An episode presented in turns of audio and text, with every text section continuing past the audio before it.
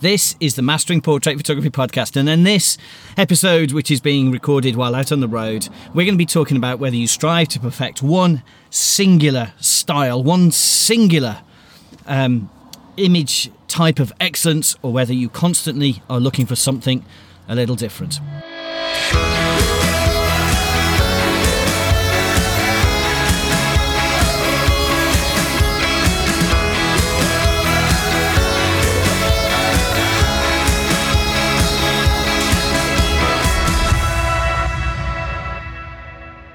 Right, as I pull into moving traffic here we go.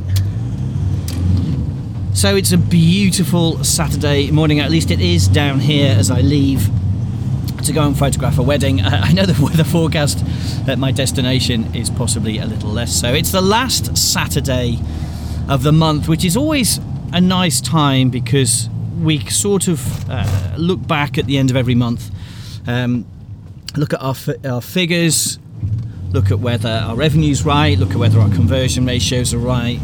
And it's just a really nice time. In this particular month, it's the end of August, so I suppose, strictly speaking, it's the end of the summer months, and we head now into September, which brings its own style, its own light, its own clients, and I love that time of year. Today, blimey, traffic queue. Just what you want, isn't it, when you're heading off to a wedding, is to bump into the back end of some serious traffic. I assume, looking at the number of tractors out there with hay bales on the back, it's I think the weather's due to break, and I would suspect all of the farmers are desperately clawing to get the harvest, certainly the hay in, the grasses in, as quickly as they can. So this month we've done 24 shoots, so a little bit of a look back. Usually I do weekly, but obviously I know it's been a bit quieter on the podcast these past few weeks, and that's simply because we've been massively busy. Apologies for that. I'm doing my best, but we have an awful lot going on, and at the end of the day, like all businesses, the client comes first, and everything else, the nice-to-haves, such as the podcast and various other bits, sit in the background while we sort that out. So this month, it's been a really good month. Another one of our top few, I think, if not the second biggest ever.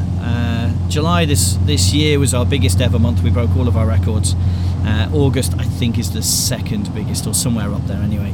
We've had 24 different shoots, and that broke down as one commercial shoot. Now, commercial shoot for us usually is something like going out into someone's offices and photographing faces. I rarely do product. That's just not the kind of thing that we get too involved with. I do get asked to do it, and of course I do it where I have existing clients who would rather we came and did it than anybody else, even though they know that probably they could bring in a specialist. It fits into everybody's workflow a little bit easier, everyone except mine probably, so for the client it's seamless, for us it's something completely different. Anyway, we've only done one of those this month. One engagement shoot. We sort of stopped doing engagement shoots, we don't do them so much. We used to bake it into our wedding packages, but in the end they became very complicated to schedule into our diary. And so if for every wedding I was doing an engagement shoot or a pre-wedding shoot to go with it, that just became too much of an overhead, and it was tricky to manage, and the revenue that came off it probably wasn't enough. It didn't seem to help the conversion rates, and it didn't really help the revenue, or at least not much. Now, I know there are people out there claiming some pretty big figures off engagement shoots. Feel free to email me and tell me your secrets, because we never did. However, we did do one engagement shoot, and they came back yesterday to see the pictures. Just the loveliest couple. So to Kieran and Laura, can't wait to photograph your wedding next year, and what a pleasure it was to have you in the studio. And I'm seeing you later today, because it happens, of course, you'll guests at the wedding I'm photographing. We did 3 hearing dog shoots. I took a week off in the middle of this month, and which, so there's a little bit of, in spite of taking a week off, and I say a week off, it wasn't really a week off, it was a week sorting out the house, because it was our kids' 21st and 18th birthdays respectively, and the tractor's gone the way we're going, which is always good. I spent the week painting, more or less. We did get to have a break. We took the kids away for a day, for a night, down to Lulworth Cove, which was simply beautiful. Stayed in a hotel, Incidentally, if you get a chance, the hotel was called the Grosvenor Arms, which is in Shaftesbury. Now, I get a bit of a surprise to me in Shaftesbury is I took the dog out in the morning. They're a dog-friendly hotel, beautiful place. Took the dog out for a toilet break first thing in the morning. I found this incredible street. It looked like it could have been in some kind of advert. There's going to be a car crash. Idiots are out today. Blimey, he was lucky. This is what happens when you have a slow tractor. People get impatient and start to overtake on blind bends. Idiots. Anyway, we stayed in this hotel, the Grosvenor Arms in Shaftesbury. Great hotel, lovely hotel, incredibly friendly, dog-friendly too. Took the dog out in the morning, found myself on a street that looked like it could have been in an advert. Didn't think anything of it, took a couple of shots on my iPhone because it was really quite beautiful. Cobbled streets leading down a hill. Looked like it could have been in something like the Hovis ad. Let me just get past this tractor. You'll be rest assured I'm overtaking on a straight section with nothing coming. And anyway, I got chatting to some friends at the party and told them about this incredible place, Shaftesbury. I'd never heard of it. This beautiful street looked like it could have been in a Hovis bread advert, to which they all looked at me with a degree of incredulity. Is that a word? They looked incredulous anyway. And all of them pointed out the fact that it was the street from the Hovis advert, and how on earth did I not know that? Well, I'd never even heard of Shaftesbury, let alone known that it was the exact same street of a very famous advert here in the UK. So there you go. It's worth a visit. Went down to Lulworth Cove, which is always worth a visit. It was busy because it was the middle of the summer, but still, nonetheless, a stunning location. Walked over to Durdle Door, which is also an incredibly beautiful place to be. So the whole thing, a wonderful couple of days, and then myself and Sarah, in the midst of painting and prepping for the party, also went down and had a night away in Whatley Manor. Whatley Manor is a wonderful hotel. We know some of the guys down there. I've worked with some of them a lot. In fact, again, I think she is the front of house manager now. Edith, hello Edith. She's going to be at the wedding today as well, so today's going to be one of those weddings where I know quite a lot of people. I've worked with them in various guises and have become friendly with them, which I'm really excited about that. But anyway, Whatley Manor, well worth a visit. Beautiful hotel, beautiful spa. If you're ever in the Cotswolds, I can highly recommend a night there, because if you stay for one night, you get to use the spa for the days either side, and the spa is exceptionally good.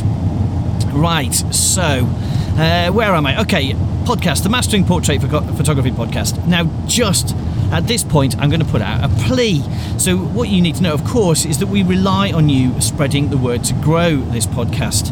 So right now, while I'm pootling along, pause the episode, and why not text a friend and ask them to subscribe to it. As you know, we're available on Podbean, iTunes, Spotify, Stitcher. We're now out there on the Google Play apps. Basically anywhere where you can imagine listening to or subscribing to a podcast, we are there. So please stop this thing now, text someone, and that way the podcast will grow and evolve. We've had the best listening figures this month that we've ever had, which is lovely, particularly given I haven't posted any new episodes. It means people are out there finding it and finding it useful, and we get the most lovely emails from people who find it interesting or intriguing and send us in topics to cover. So please pause the podcast, text someone you think might enjoy it, let them know where it is, and let's grow this thing, because it'd be well worth it. So this particular podcast, as I head towards Stratford, the home of Shakespeare, there you go, that's where I'm going, just beyond there, is all about the difference between the two approaches to creating pictures. One approach is you strive to create beautiful images that are consistent, that are always of the same ilk, that are familiar to people, and that you know inside out. And the other approach is that you strive to always create something different, something unique, something creative. Now, in this particular podcast, I'm not really going to get into what I believe to be the right or wrongs. I have my way of doing it. There is no real answer to it. It was more a discussion, and it came about through some early discussions many years ago when I had an assistant working with me called Kelly. Hello, Kelly, if you're out there, Kelly Hogan, great photographer. who's now travelling the world doing her thing. And we used to travel back from gigs, and one of the things we did was argue. Well, I say argue, we never argued, we just had different views on bits of photography, and I really enjoyed that. And one of them that came up, I remember quite distinctly, was I asked her for her opinion on whether in every shoot I should be trying to do something different, or in every shoot I should be trying to do the same thing but doing it really well. And we had slightly different views on it. I don't know whether her view is still the same. My view certainly is, but the discussion was something along the lines of, well, if you create the same thing over and over, that's what your clients come to you for. Whereas if you, in my view, if you create something distinctly different, that's what your clients come to you for. Her view was that, well, that's all very well, but people get familiar with your images and that's what they're going to come and expect you to photograph. My view was that people get used to the idea that you're going to try and do something unique for them, and that's what they come to you for. And I think both arguments are valid. And certainly if you look at Instagram, there's a very definite argument for doing just one thing and doing it very well. I mean, some of the biggest feeds out there, the Sean Arches of the world, you know, essentially they're creating one image over and over and over again. And there's a couple of others out there where the minute I see it on the feed, I know exactly who it is. I can go to their feed and think, well, maybe they did something different in the meantime. Nope, they've done exactly the same thing. They do it incredibly well. It's incredibly popular. They'll have hundreds of thousands of followers. And yet actually, when you look at it, they're really only producing one or two different images, but with a different face in them. So there's a definite argument for having this consistency. It's certainly a much lower stress level, and this conversation has carried on through since Kelly left. And I spoke to a client about it the other day, and we were laughing about whether we should be doing something different every time or whether we should do something the same. And she made the point that that client on that particular moment, it is a unique shot. They will never have had it done before. So it's a lower stress approach. Once you know those shots, once you have them absolutely nailed, then of course you can recreate them. You don't need to worry too much. Each client is going to have a very similar look. It's much easier, of course, if you have a studio, because then you have one or two or three lighting patterns. You just replicate them. You do the same set of poses. And I would think that the studios who do 8 sessions in a day, that is the approach they must take. And of course, it's great in the sense that the clients come to you knowing exactly what they're going to get because they can see it on your website. You've done it 1,000 times before, and that is going to be exactly the same thing. It's raining here. Oh dear. Half an hour from the wedding, and it is beginning to rain. That's not good, is it? Anyway, back to the podcast. It's easy to train. Again, I think this suits the photography studios that have high volumes and generally would rely on multiple photographers to provide that sort of throughput. It's very easy to train, and there are people out there who reckon they can train a photographer in a day or two to take great pictures. Now, I what do I think about that? I think we'll deal with that in a separate podcast, but of course I fundamentally disagree with that. I don't think you can. I think you can teach a photographer to take the same old. Once you've set the lights and set the poses, they should be able to remember that and do it every time. But is it a flattering pose for that particular client? Is it a look that suits that combination of people, faces and outfits? I think that's something that comes with experience, practice and having a good eye. But you know, who am I to argue with some of the names out there that claim vacuously, in my opinion, that you can train anybody in no time at all? I don't believe that. Anyway, it's also very predictable. And the great thing about predictability in photography is it means that everything downstream becomes predictable too, not just the shoot. So if you're shooting the same images, particularly in a studio, where you have the same lighting for each set, you have a set of poses that you'd recognise, you probably have tape marks on the floor so the client is in the position you'd expect them to be in. A Of course, that rolls downstream into your Lightroom and your Photoshopping. You can automate it to a degree that those who create different images every day certainly can't. So the costs are diminished. Your ability to make a margin. At the end of the day, let's remember this is a business. I'm not talking about the artistry of it. I'm talking about the business of it. Then clearly this is a good model. But on the downside, at least my impression of it is that it wouldn't be so much fun. You know, I really enjoy the creativity side of it. So if you're doing the same old, same old, I know I couldn't do it because I find I get bored incredibly quickly. I would get bored.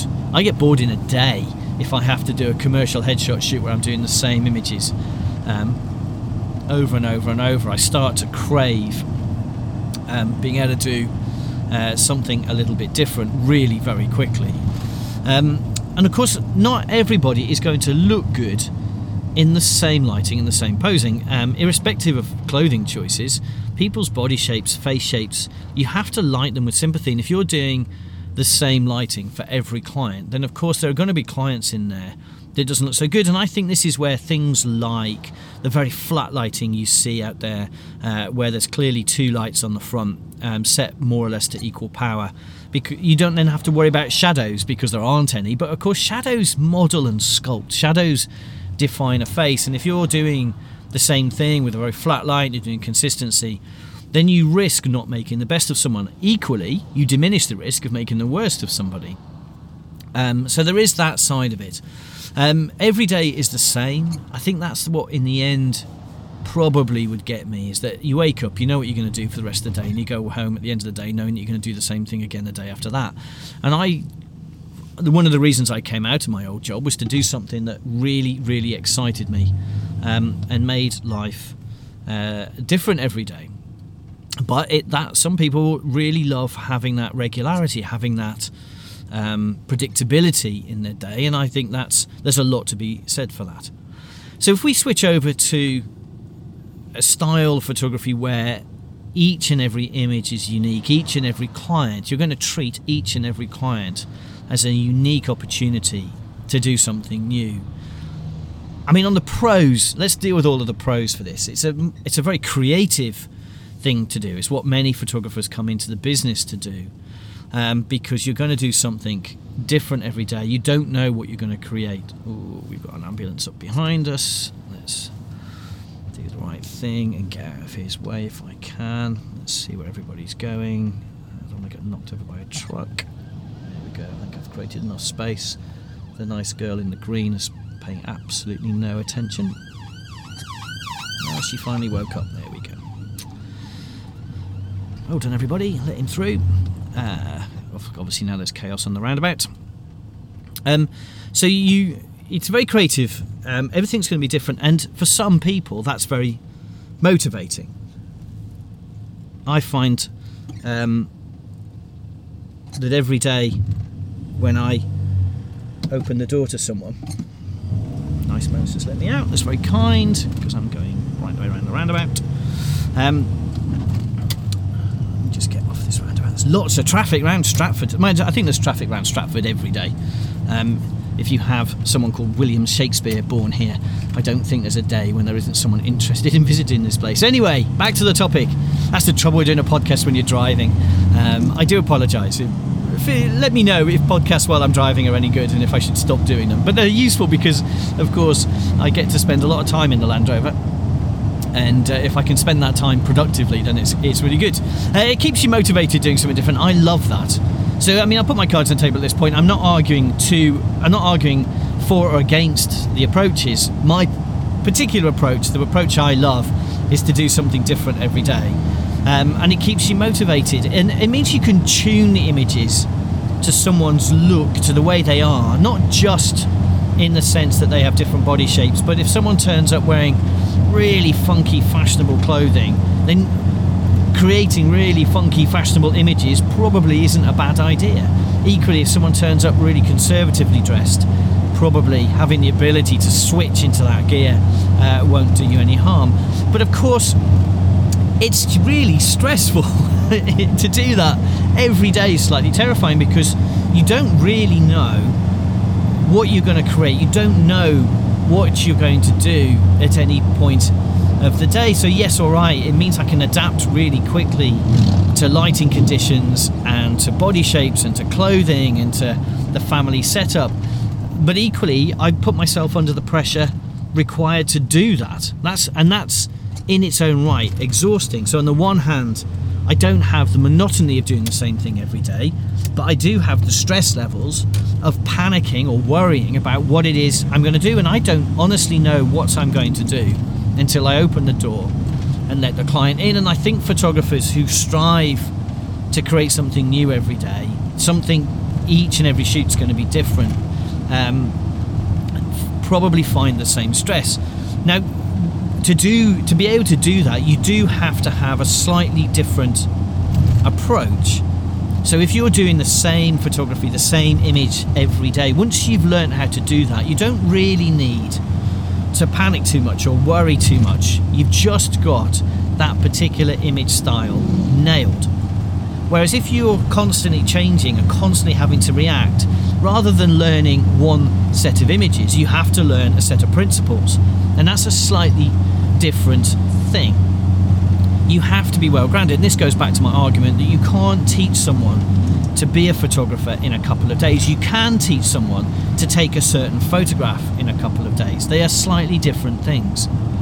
So for me, I think people should focus on learning the principles and developing techniques, because that's what I believe in.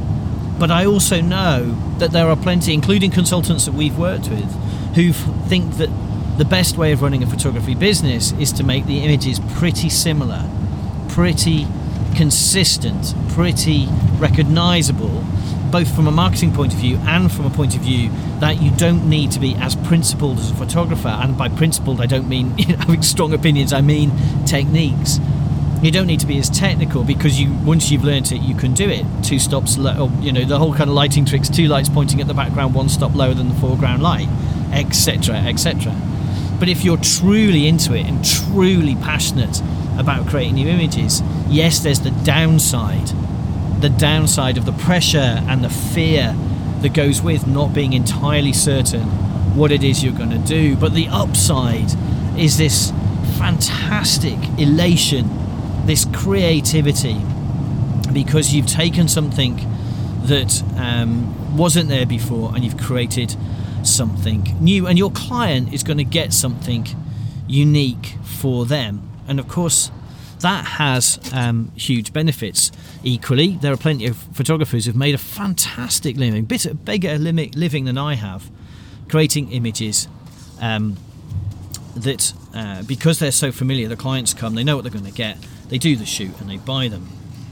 So creating new images every day is wonderful, but it's also very inefficient. So I've talked a bit about stress, but the inefficiency of it is tremendous, because at the end of the day, hang on, I've got people flashing, don't know who's going where, that's all quite lively.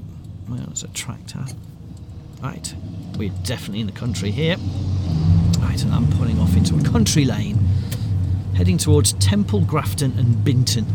You've got to love English country names. Temple Grafton and Binton. For those of you living around the world, yeah, it is a little bit like the names out of Midsummer Murders. It's not only can be. Where was I? I got interrupted by a tractor. I've lost my train of thought. Creating images on a as required basis, or creating lighting patterns and posing on an as required basis, is really stressful. It's also really inefficient. It slows the shoot down, and we're going to talk about in a future episode about why are you taking this picture. I did a shoot 2 days ago, and I'm lying down thinking, why am I taking this picture? Is there a reason for taking this picture? I'm lying here in the dirt trying to get the picture. Why am I trying to get the picture? And I'll do a podcast on that, because it's really important that every time you press the button, it's not just a random moment. There's got to be purpose. There's got to be raison d'etre. There's got to be a reason to take the picture. Anyway, onto the inefficiency, of course, because I'm creating different images all the time, different lighting patterns, different looks, you can never be certain of what post-production you're going to need. And that has quite significant impacts on your workflow, because each set of images essentially has to be uniquely coloured, uniquely lit. And I'm reasonably consistent, but I'm not consistent enough that I can simply hit go on Lightroom and let it do its thing. Where I think the photographers who do the same thing over and over, they do have that ability. Well, I don't. So my workflow is really inefficient in that regard. I don't really want to change it, and I strive to get the exposures and the colours and things as close as I can in camera, but the reality is that every image is different, and also I change my mind a lot. So I'll take a picture that I think needs to be really light and airy and have no blacks in it, and then when I get it on a screen I will change my mind, because I'm shooting with the histogram in a way that gives me that ability. But of course with that ability comes the pain the pain that is I don't always make up my mind. So there you have it. I think hopefully I've placed fairly even arguments on two ways of doing it, and at the end of the day probably we're all a little bit of a hybrid, and I've talked about it as if they're two clear-cut differences, when of course, you know, I also talk when I'm training people about a safety shot, which is actually a shot that I will do that's efficient. I know the lighting will be good, I don't really have to worry too much, which means I can concentrate on getting to know my client. So I very often start a shoot with a couple of shots that I know intimately well. I know the lighting intimately well. There'll be outdoor shots almost certainly, but they're images that I've done them so many times that I know how to light, how to position this particular client, looking at their face shape and their clothing, so that I can just get a couple of shots in the bag, and it makes me feel more comfortable. It makes them feel more comfortable. But after that, all bets are off, and I'm going to go on a hunt for something completely new and hopefully completely different, within the bounds of I'm still shooting in our studio, I'm still shooting in our garden, and that's my context. So although there is creativity, you probably will recognise our images. And so there's the argument. Feel free to email me in with your opinion. I can be emailed at paul@paulwilkinsonphotography.co.uk, because you may or may not agree, you may or may not have your own views, but I'd love to hear them, whatever they may be. On that happy note, as I've said at the beginning, please do subscribe to the podcast. Please do text a friend or email a friend and get them to subscribe to this little podcast of ours. I hope you've enjoyed it. I'd like to say I've set aside a load of time to do today's, but as you're clearly aware by the sound of my rattling Land Rover, I've just absorbed some time that I had available as I head towards today's beautiful wedding. If you've enjoyed it, subscribe. If you haven't, please let me know. And until next time, as I poodle around these beautiful lanes, remember, be kind to yourself. Take care.